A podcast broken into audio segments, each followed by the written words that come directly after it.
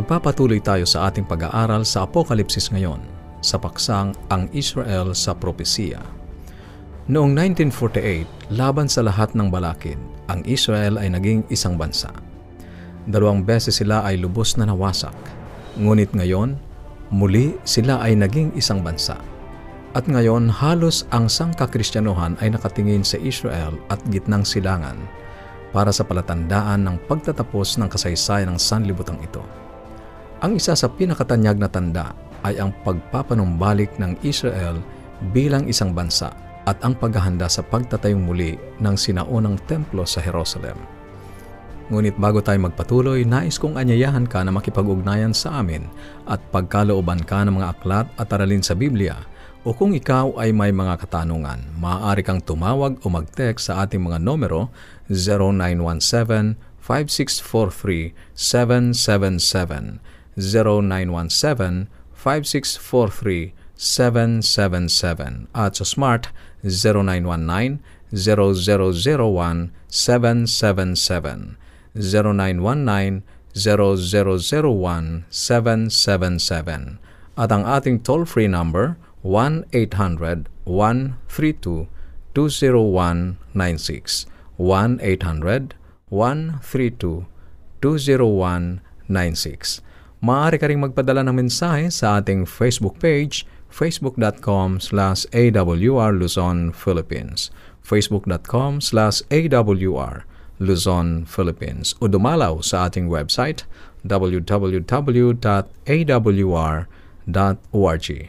www.awr.org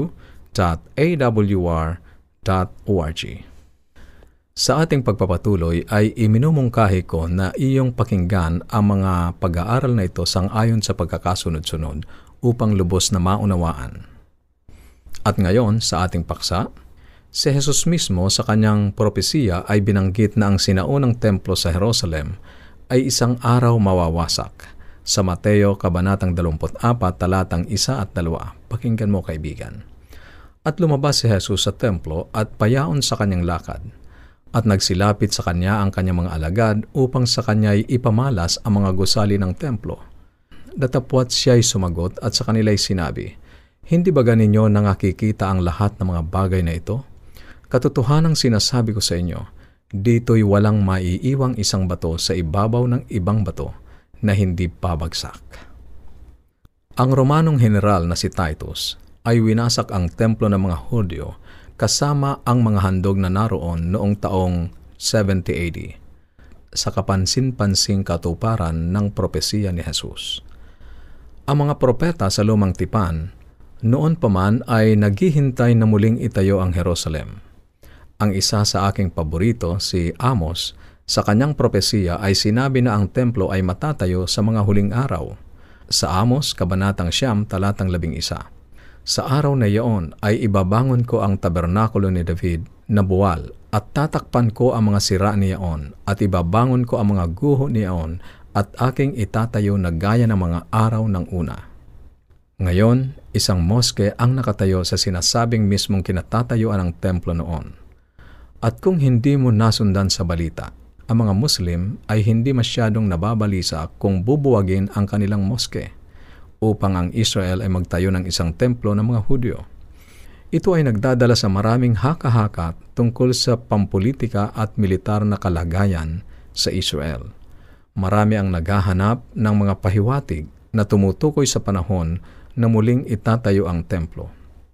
Nais kong ipakita sa iyo sa ating pag-aaral ngayon at sa mga susunod na ang Diyos ay gumagawa ng isang bagay na natatangi sa Israel ngayon at ang pagtatayo ng templo ay isinasagawa na. Nais kong ipakita sa iyo mula sa salita ng Diyos ang pinakaiingatang lihim tungkol sa propesiya ng Israel, isang sekreto tungkol sa Israel na natutuklasan ng mga scholar mula sa iba't ibang iglesia. Ito ang lihim na hindi mo mapapanood sa telebisyon o mapapakinggan sa mga radyo o mababasa man sa mga pahayagan o sa mga sikat na serye ng nobela. Ngayon ay kilalanin natin kung sino ang isang Hudyo.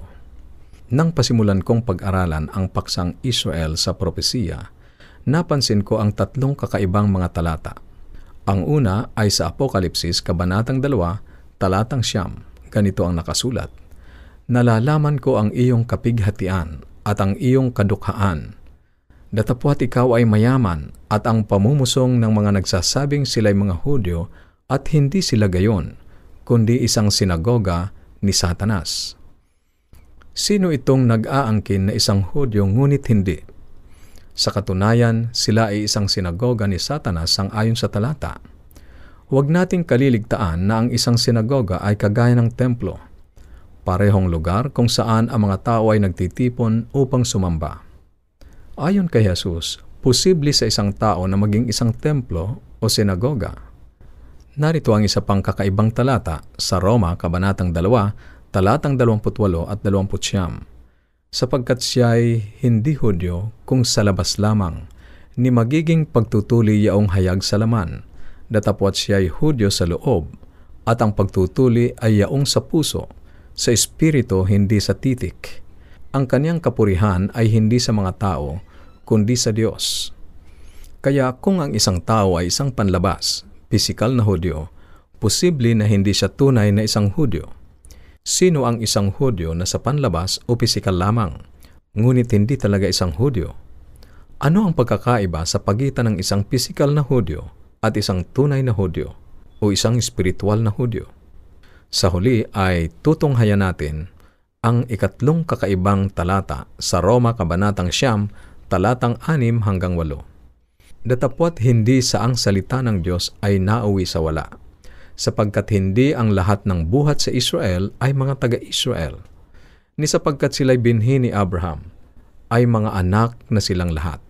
Kundi, kay Isaac tatawagin ang iyong binhi, sa makatuwid ay hindi mga anak sa laman ang mga anak ng Diyos, kundi ang mga anak sa pangako'y siyang ibibilang na isang binhi. Nangangahulugan ito na si Abraham ay may mga inanak o descendants na hindi niya mga supling. Paano nangyari yon? Ang ipanganak sa isang pamilya ay hindi nangangahulugang siya ay bahagi na ng pamilyang iyon. Ano ang gustong sabihin ng Diyos sa atin dito? Hindi kaya ang mga kakaibang talatang ito ay nais ipahayag sa atin na hindi natin napagtuunan ang tunay na kahalagahan ng Israel sa propesiya?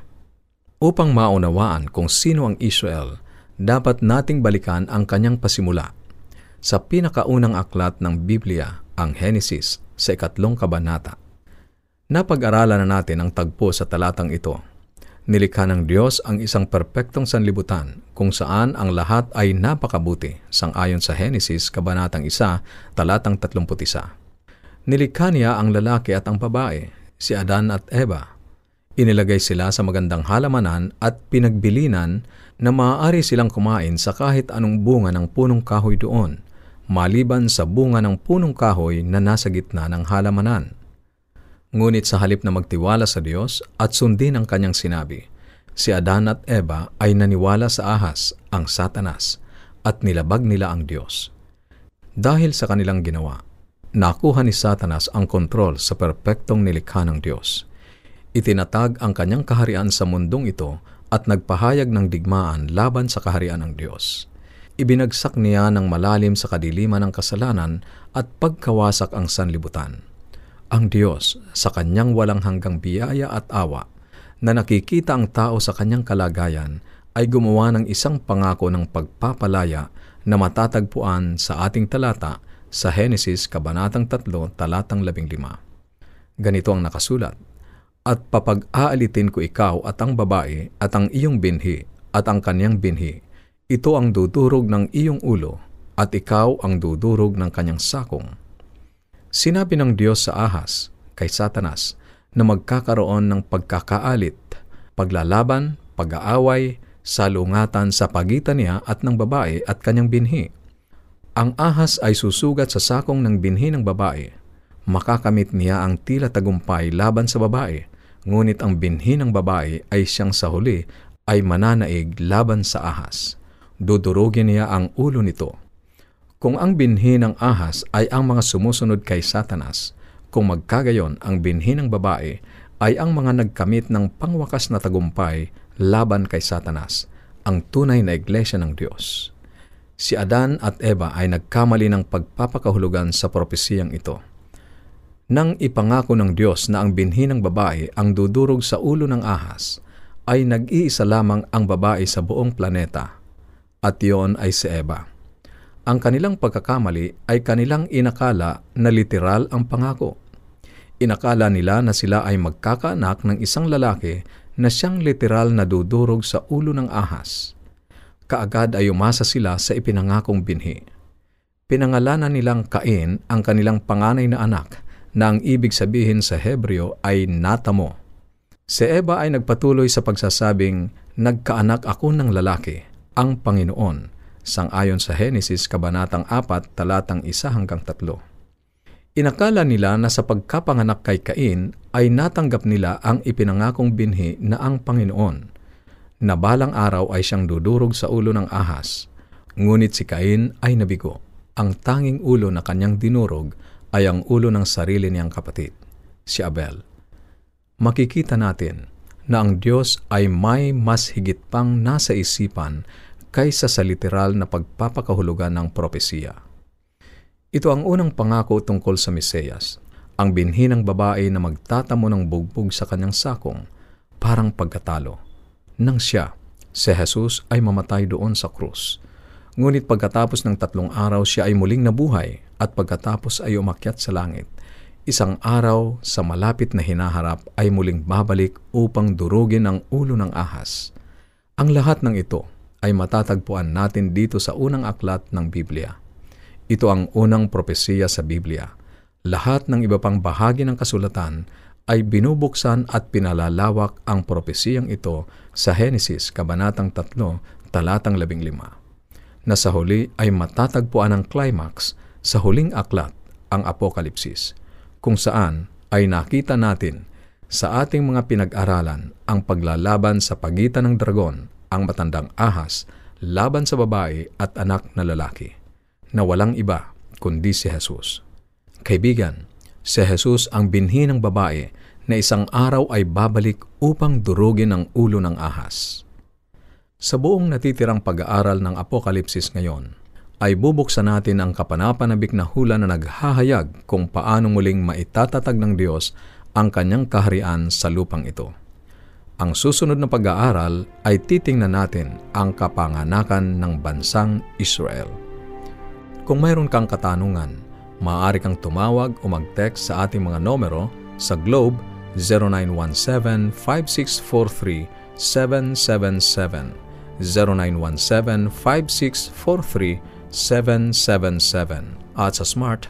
0919 0001 777 0919 0001 777 at ang ating toll-free number 1-800-132-20196 1-800-132-20196 Maaari ka rin magpadala ng mensahe sa ating Facebook page, facebook.com slash awr Luzon, Philippines, facebook.com slash awr Luzon, Philippines, o dumalaw sa ating website www.awr.org www.awr.org